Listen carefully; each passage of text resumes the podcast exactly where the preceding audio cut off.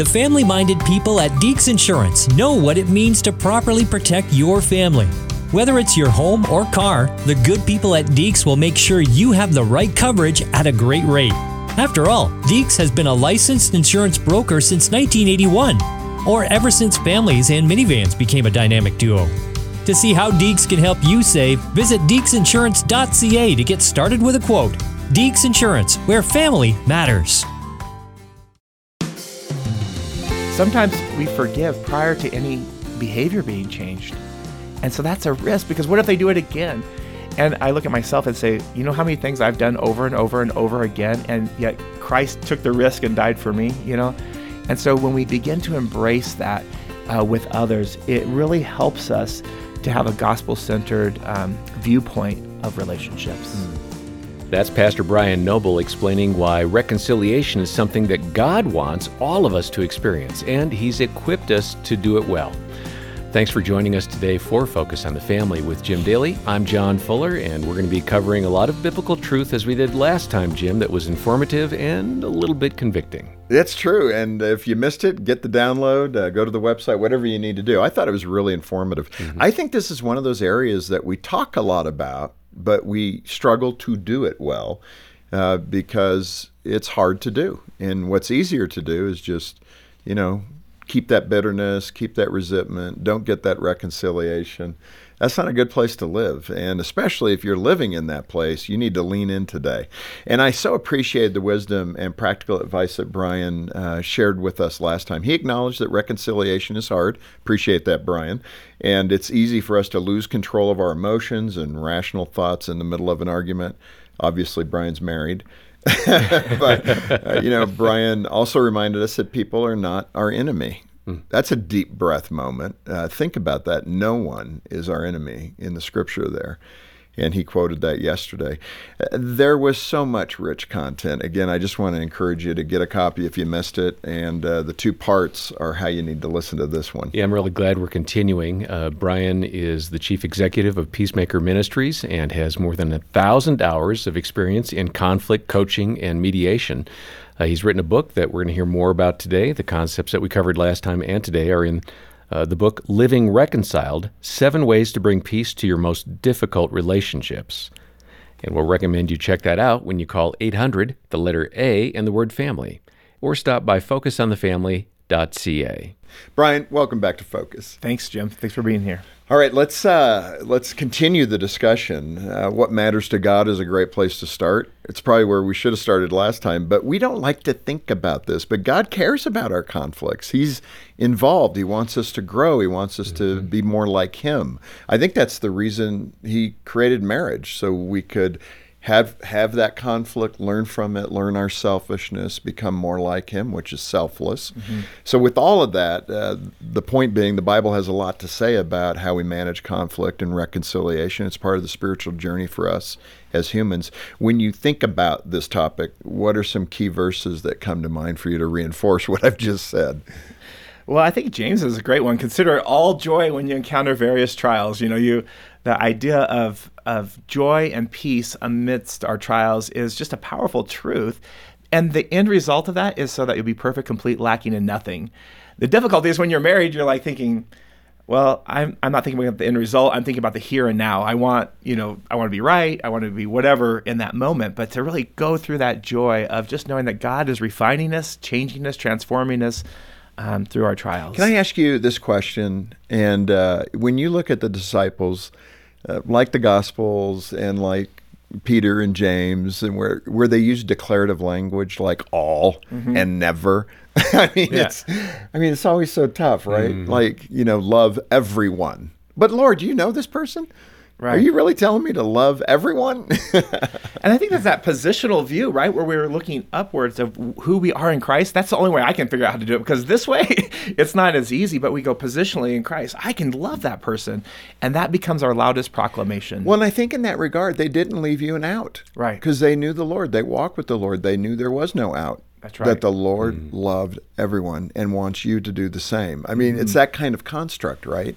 I just find it interesting that in this culture today, we try we tend to not use that declarative language.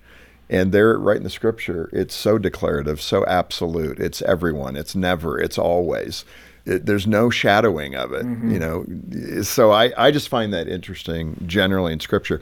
When Christians are fighting over an issue, I know someone's going to write and say, Christians should never fight. I get that. But when Christians are fighting over an issue, you like uh, to ask a question that is uh, personally convicting for me. And the question is, do you want to be right or reconciled? Wow, that one hits us right between the eyes in the culture conflict.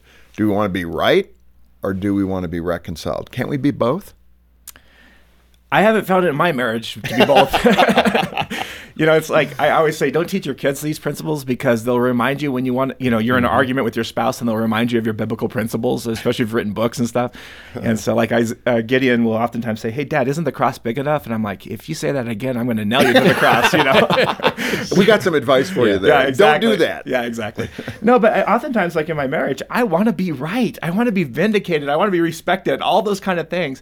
Hmm. And I find at the end of the day, when I have that attitude, I oftentimes don't end up in reconciliation with my spouse or with those around me. Uh, and so to really step back and say, what's my end game here? What, do- what am I wanting to achieve or get to? And to allow Christ to be the center. And uh, I, I was obviously, we don't need the uh, listeners to think, don't teach your kids. No, you should teach your kids. these things, Absolutely, right? of But- course. Tongue in cheek. Tongue in cheek. Okay. Uh, in the book, you, you refer to different courageous attitudes, which I love. I, I can't wait to talk to my, my own boys about this. And that you say we need these courageous attitudes for reconciliation. One of these is seeing others as brand new. Um, what are you driving at there as brand new? Do you know the number one thing when I'm when people call in, they will question someone else's salvation that they're in conflict with. They'll say something like, "I'm not even sure if they're a Christian," and it it, it breaks my heart because this person is a child of God, but we we demonize or we pull down so much that we we lose sight of the big picture, right? Where we go, you know what, that is my brother or sister in Christ. They are brand new. Even though we're having this tension, it doesn't change it. Well, and what's interesting about that, that's convicting because I think I probably have done that in my life where I go, hmm, I wonder if that person's really I've Christian because you don't see the behavior, the fruit there. Right. And yeah, what a turn to not go there, but to say, okay, Lord, he or she belongs to you. Help me better understand what they're going through or however you can manage that. Because you've got to manage it emotionally yourself. You know, with a person that's acting unchristianly, Mm-hmm. how do we engage that? I mean, if if you got a person, I, think that first thing is that mirror, right? Because if we're really honest, I reflect back. I'm like, man, I have not been acting Christ-like in this situation either. Um, and so we look in that mirror. Now there are times, and I always want to bring this up. There are times of domestic violence or abuse or hard, hard situations like that. And this is not to blame the victim. That's not what I'm saying Correct. there. This is more general, the everyday general, life everyday life situations to back up and say, what is my contribution to this conflict? How am I reflecting Christ to the other person? Because they may have the same statement aimed my in my direction and how Mm. I'm responding. Well, no, that's good, and that that's convicting to always act Christ-like, so Mm-hmm. that somebody can see Christ in your actions. That's exactly Right. right. And you think about if you're going to be Christ-like, we like to be like Christ in the miracles of feeding the five thousand, of healing. But are we Christ-like in going to the cross? You urge Christians to maintain hope in the midst of their conflict. Man, I love that application to marriage because that's where so many couples they lose hope. And when you've lost hope, it's quite possible that you will lose that relationship, unfortunately. And we in the Christian community need to be people of hope, maybe especially in our marriages. Uh, hope can be powerful and it can motivate us to keep us going when we really don't have anything in the tank, right? Um, you point to the story of your own daughter Isabella, and you mentioned her earlier as an example of that kind of hope. Give us more information about her and how she's become a, a beacon of hope. So Isabella is wheelchair bound. She has been for about 20 years with a trach G tube, never walked, never talked. And oftentimes when I look at her disability, I can see one of two things. I can see that disability or her inabilities, or I can uh, apply an eternal perspective where I go, heaven's going to be an awesome place because all those inabilities are going to become possible. Her handicap will be gone. She'll be able to walk in the newness of Christ. And so I liken that to relationships. Some things are personalities that are hard to change or or are things that just you know we've we developed those things. I'm not making excuses for those or saying that we shouldn't challenge those at times, but I'm saying overall, if we point ourselves to a new creation and eternity, we begin to have a different perspective on the other person because it, it brings hope. Like I will have more days whole and complete with my spouse than I will ever in this fallen world. Mm-hmm. And that brings hope. No, that's true. And your daughter. Yeah, I mean, my daughter as well. Yeah. Eh, let me apply that hope in difficult relationships and you mentioned this in the book about your dad and the difficult relationship you had. And eh, I'm not sure where he's at today, but describe. I think your parents divorced. Yeah, and mine did as well. Yeah. And you know, you carry a bit of guilt with that and the experience of it. But you had to really work through dad issues, if I yeah. can use that blanket term. Yeah. What happened? So my dad growing up, I would say he probably uh, over-explained the divorce, and I didn't understand a lot of his parenting techniques, and so when you look at how he explained what happened in the divorce, it was a lot of information for a young a boy and a young man, right? How old were you at the time? Uh, six. Okay. Wow. Yeah. So it was a lot of information, and probably some information I probably shouldn't have had at mm-hmm. at that point. And uh, I like to say that for the last 20, 30 years, my dad and I, since I was 18, we've had a great relationship. So I want to make sure that that's on the table. I love my dad and we have a great relationship. But growing up, it was very difficult. Uh, my dad wanted to be right with the divorce and with what happened. And so he, at, at, times he over-explained. And so it made it so I had resentment towards him and a love for my mom. It, it kind of backfired on him. And he was trying to get the other exactly, Wow. Exactly. And uh, my mom would always just say one thing. She would say, I love you and I love your dad. And she wouldn't explain very much. Mm-hmm. So I, I just know that my mom became a very safe person for me to to wow. interact with. And and for a season, I want to say that my dad be, wasn't, you know, yeah. and um, a lot of explaining that probably should have come my way. I, that division was so big that you actually you were named after your father Paul, yeah. and you actually jettisoned the use of Paul or P. But now there's been that evidence of reconciliation. Yeah. So uh, at some point when I was, we were going through that divorce and through things, I started going by my middle name, Brian. My dad's Paul Wallace Noble. I was Paul Brian Noble. And whenever my parents were upset, they'd say Paul Brian, you know, kind of a Southern kind of thing, right? and uh, and so I just started going by Brian. And uh, when I was 18 or 19, and, and the forgiveness and reconciliation came in with my dad, the Lord challenged me to put the initial P back onto my name as a symbol and a constant reminder of reconciliation that I would never forget that the blood of Christ paid for the broken relationship between my dad and myself. Mm-hmm. And so I started adding it on. Uh, by that point, you kind of get a habit of being called something, right? So I didn't go back to Paul, but uh, I, I, write it on everything to, as a reminder of reconciliation. This Focus on the Family broadcast will continue in just a moment. Are you passionate about producing creative content that engages the target audience? Can you develop a theme across multiple and varied pieces? Named one of the best Christian workplaces in Canada, Focus on the Family Canada is looking for a graphic designer to join our dynamic team in Langley, BC. If you or someone you know feels called to serve families while growing in their skills, explore current job opportunities today at focusonthefamily.ca/employment. That's focusonthefamily.ca/employment. Financial Moments with Tom Copeland. Today, most people accumulate too much debt during their post secondary education and several years thereafter. Student loans, student lines of credit, and credit cards create a phenomenal temptation to borrow and buy. Since 1982, I've counseled thousands of young people, and often I will ask them to review their expenditures over the previous several years, which generally reveals that they spent a lot of money on wants and desires as opposed to needs. In other words, a lot of the debt was unnecessary. Unfortunately, most young people do not realize that debt accumulation can restrict their future options. For example, they may not be able to take a postgraduate degree, or they may not be able to go into full time ministry, or they may be unable to obtain a mortgage financing when they go to buy their first home.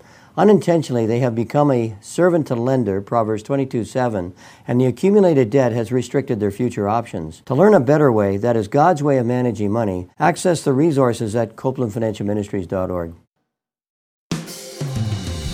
Thanks for listening to Focus on the Family. Let's resume now with the balance of today's programming.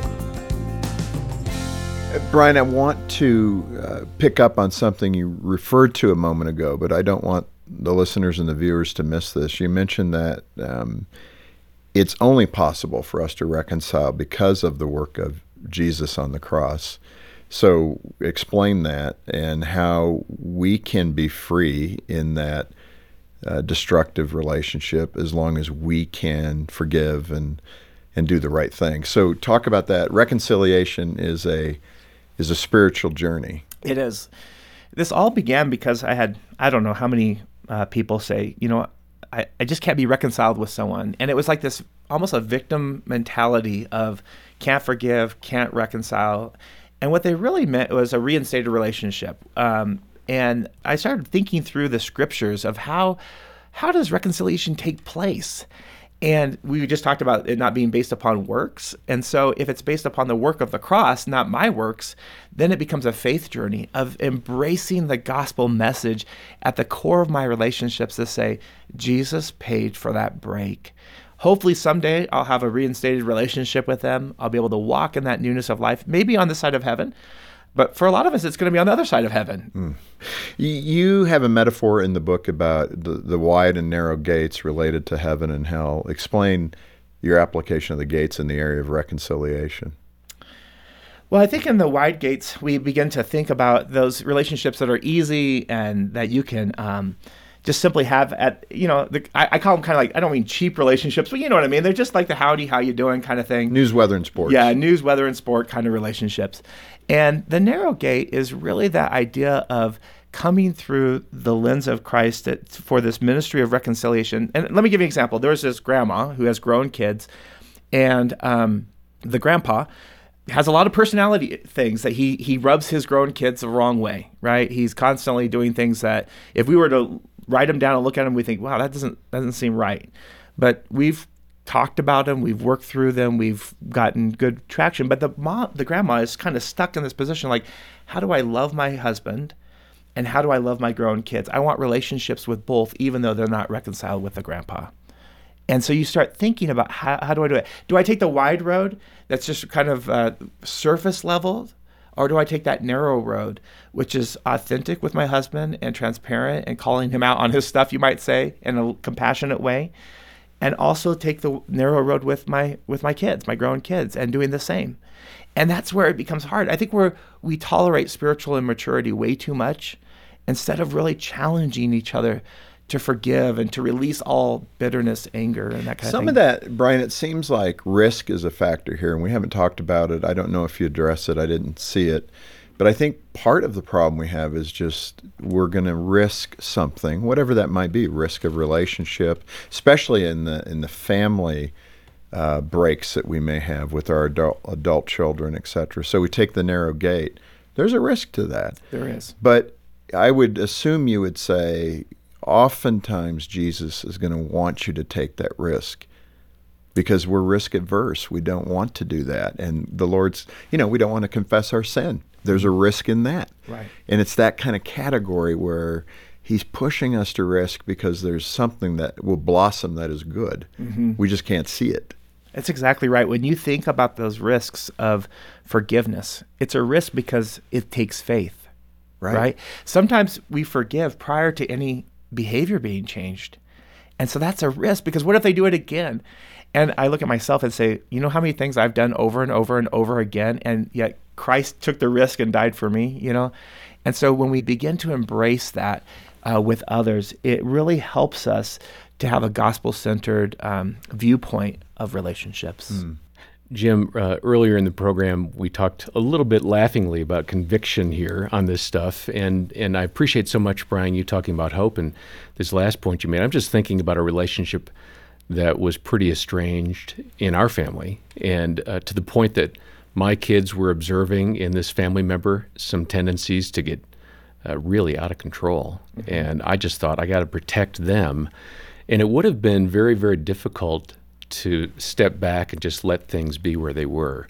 Um, I didn't exactly kind of proclaim the hope you talked about, but I did work on the relationship and tried to be softer, if you will, and a little less combative to try to prove I was right.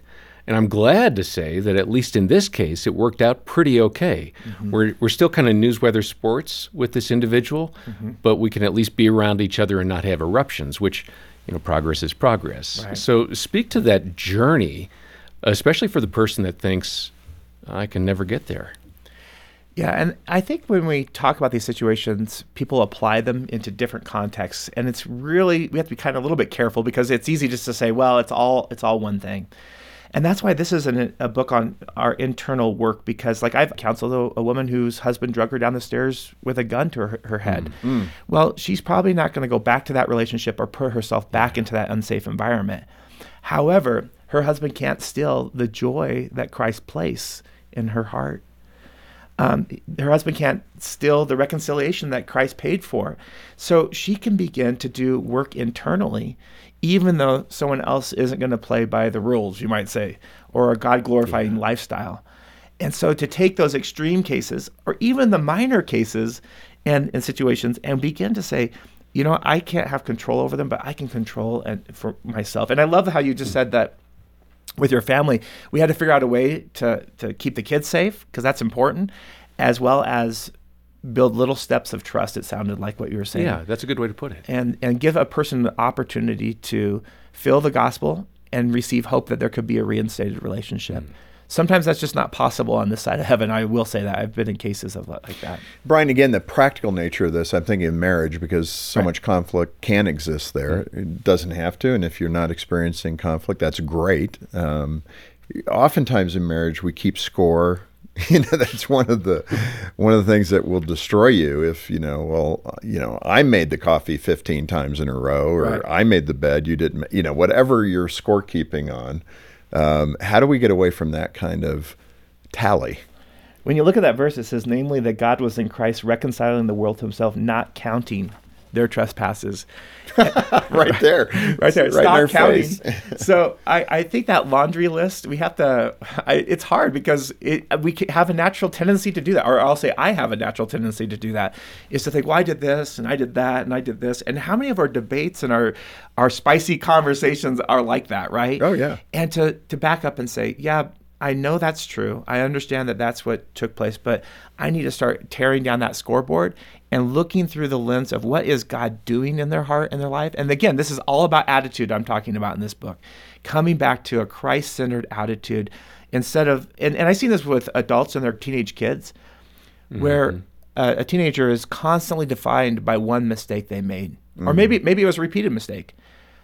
Well, we don't really share the gospel with them when we constantly bring that up and sometimes we do it in a teasing form, right? Oh, yeah. And the kid thinks, they told me they forgave me, but man, something, I'm not really forgiving if we're still teasing about it. Yeah. And you and Tanya had that score counting, right? To make it personal. Jean and I have done. Oh, know, I, absolutely. Yeah. I think we're moving away from that finally, but to a, I mean, to a certain degree, yeah. It, we it's always there, but I mean, it used to be early on in marriage. I like to say the first four years of marriage were hell on earth for me, you know, because we had this constant pressure and tension, and we just came from two different worlds. And uh, it was scorekeeping, and it was really, I did this, you did that. And we were in ministry. Mm. And so it was difficult at times. Yeah. In fact, we have Tanya on the line right now. No, Go for it. uh, let me speak to tolerance because that's become oh, kind of a, a bad word in Christian circles, but it seems to be the religion of the day for the world. This idea of tolerance. You, you, believe tolerance is a necessity for reconciliation, but it's the healthy tolerance. It is. It's really looking at each other with the idea that none of us are perfect yet, and we're all in process of being sanctified. And so, looking through that lens of saying we're on a journey, we're moving that way, and we're not tolerating sin as if like we're endorsing it and embracing it, but recognizing we're all on a journey, walking that that road uh, of the gospel message. Yeah, Brian. Last time, this time we've talked a lot about it, but for the person that's listening, going, "Wow, okay," they're kind of putting their finger right on my area in my heart mm-hmm. where I'm lacking. What, what is this person? What can they do? What are some things mm-hmm. that they could begin to change in their marriage and their relationship with their teens, with their adult children, um, with their extended family, as John's example? alluded to. Um, you know, again, sometimes it's very hard to walk this out because we'd rather go cocoon. I just don't want to deal with it. I'm fine. I'm assuming that person that's not mm-hmm. uh, reconciled to me will be fine someday, and you know I'll pray for them. But you, you get the attitude mm-hmm. I'm trying to gin up here. Right. So what, you know, what are some practical biblical things that need to happen right away in our heart and in our actions? I think it's important that we begin to not just look at the problem, but to really begin to look at Christ as a solution. So, for instance, like over my teenage kids, you know, instead of saying, well, they did this, this, and this, I begin to change my attitude by saying, and God did that, that, and that for them. Mm-hmm. And so it's that that newness of life that we begin to look at and begin to proclaim in their hearts and their minds. I sat down with a lady just last week and she's like, I just don't get it. And I said, okay, well, let's go through this together. So she'd been married 42 years. She says, I don't know how this is going to change anything. I said, tell me the story that's been going on in your head. And so she told me a story how her husband doesn't complete tasks and how, you know, she went through the whole laundry list of story of 42 years. And I listened patiently. And I said, what if you began to tell yourself a different story? What if you weren't a victim to that story, but you began to look at it in a practical sense where you woke up in the morning and said, Lord, I'm here to serve I'm here to be humble. I'm here to challenge my husband to on his procrastination. How can I do that best today? And so you start working with Christ and you start working with the Holy Spirit to to come in and allow him to challenge and change us. Yeah. And she's like, I get it. You're simply talking about my attitude. I said, mm-hmm. That's right. A courageous attitude. Now that's really good. I think Jane's done that very well in my life. I she probably has done a better job at that than I've done for her in that way. So this is a good reminder for me to look into ways that uh, you know you, I can do that better. And I hope mm-hmm. that's the same for everyone. That's why this topic is so so good. Living reconciled. And uh, Brian, it's just been wonderful to have you back these last couple of days. Thank you for being with us. Thank you. And let me encourage the listeners in Canada get a copy of this resource. It is a great resource, and I think it's one that every family needs. Uh, and I will trust that you'll order that directly from Focus Canada because when you do, all that uh, resource goes right back into ministry and helping strengthen families, helping parents do a better job, saving a baby's life all across Canada. So thank you for being part of the ministry when you order your resource through Focus on the Family Canada. Join the support team here at Focus on the Family. Uh, donate as you can, and you can do that when you stop by focusonthefamily.com slash broadcast or call 1-800, the letter A in the word family, 800-232-6459. And when you get in touch, if you need any sort of spiritual help, we have our caring Christian counselors here. Uh, we can set up a free consultation for you over the phone, and they'll pray with you and unpack different struggles you might be experiencing and direct you to further resources if needed.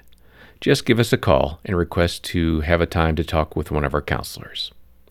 Coming up tomorrow, you'll hear from Ryan and Selena Frederick. They'll describe how prayer is crucial for your marriage. It's impossible to have a healthy prayer life and also have a prideful orientation toward God and a prideful orientation toward one another. So prayer is very, very humbling when you do it honestly. On behalf of Jim Daly and the entire team, thanks for joining us today for Focus on the Family. I'm John Fuller, inviting you back as we once again help you and your family thrive in Christ.